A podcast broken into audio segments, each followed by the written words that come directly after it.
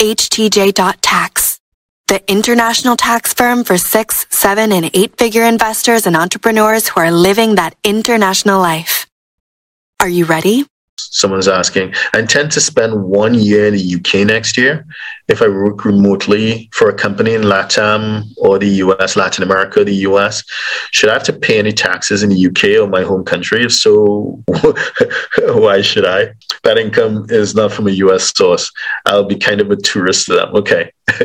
so I know that sometimes the tax rules seem counterintuitive and it's not how we would logically see things, but it is what it is, right?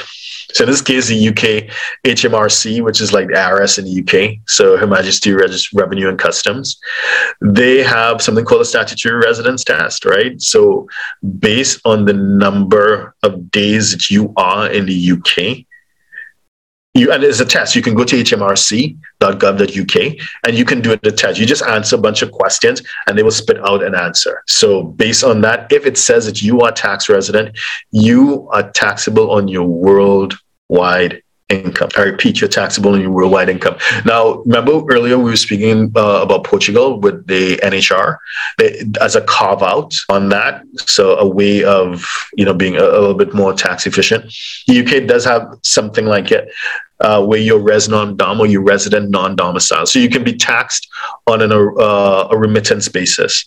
So you can be taxed only income that is earned in the UK as opposed to something that's earned outside of the UK. And you may have seen that somewhere as you do your searches, but that really is designed for investment income, not for earned income, because, you know, you are exercising this uh, you, you're working in the US, even though you're working for someone that's outside or in the UK, even though you're working for someone outside of the UK, you're performing those services in the UK. And if you're a tax resident in the UK, you need to pay taxes on that, even if it's on a remittance basis, because it's being earned there. It's not investment income, it's earned income, right? So, yes.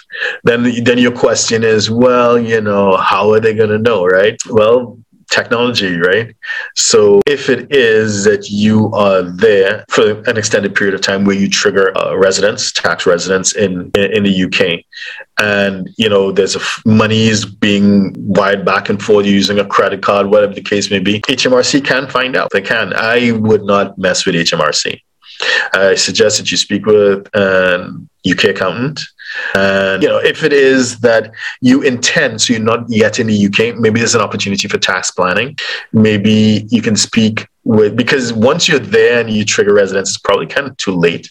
But if it is that you plan to go, I think you should speak with a UK tax team and, and, see if there's any way of optimizing your position. Because once the clock starts ticking and you trigger that residence, it's it's it's done, right? But we cannot, and I, I don't think any, again, like I said before, no qualified professional would in this day and age advocate. We live in the age of transparency. You know, you have tax authorities that monitor social media of its residents, right? If you are playing fast and loose with the rules, they're gonna figure it out.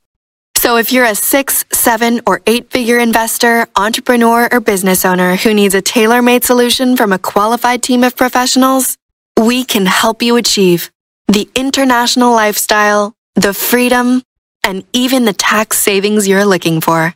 Visit us at htj.tax and live that international life.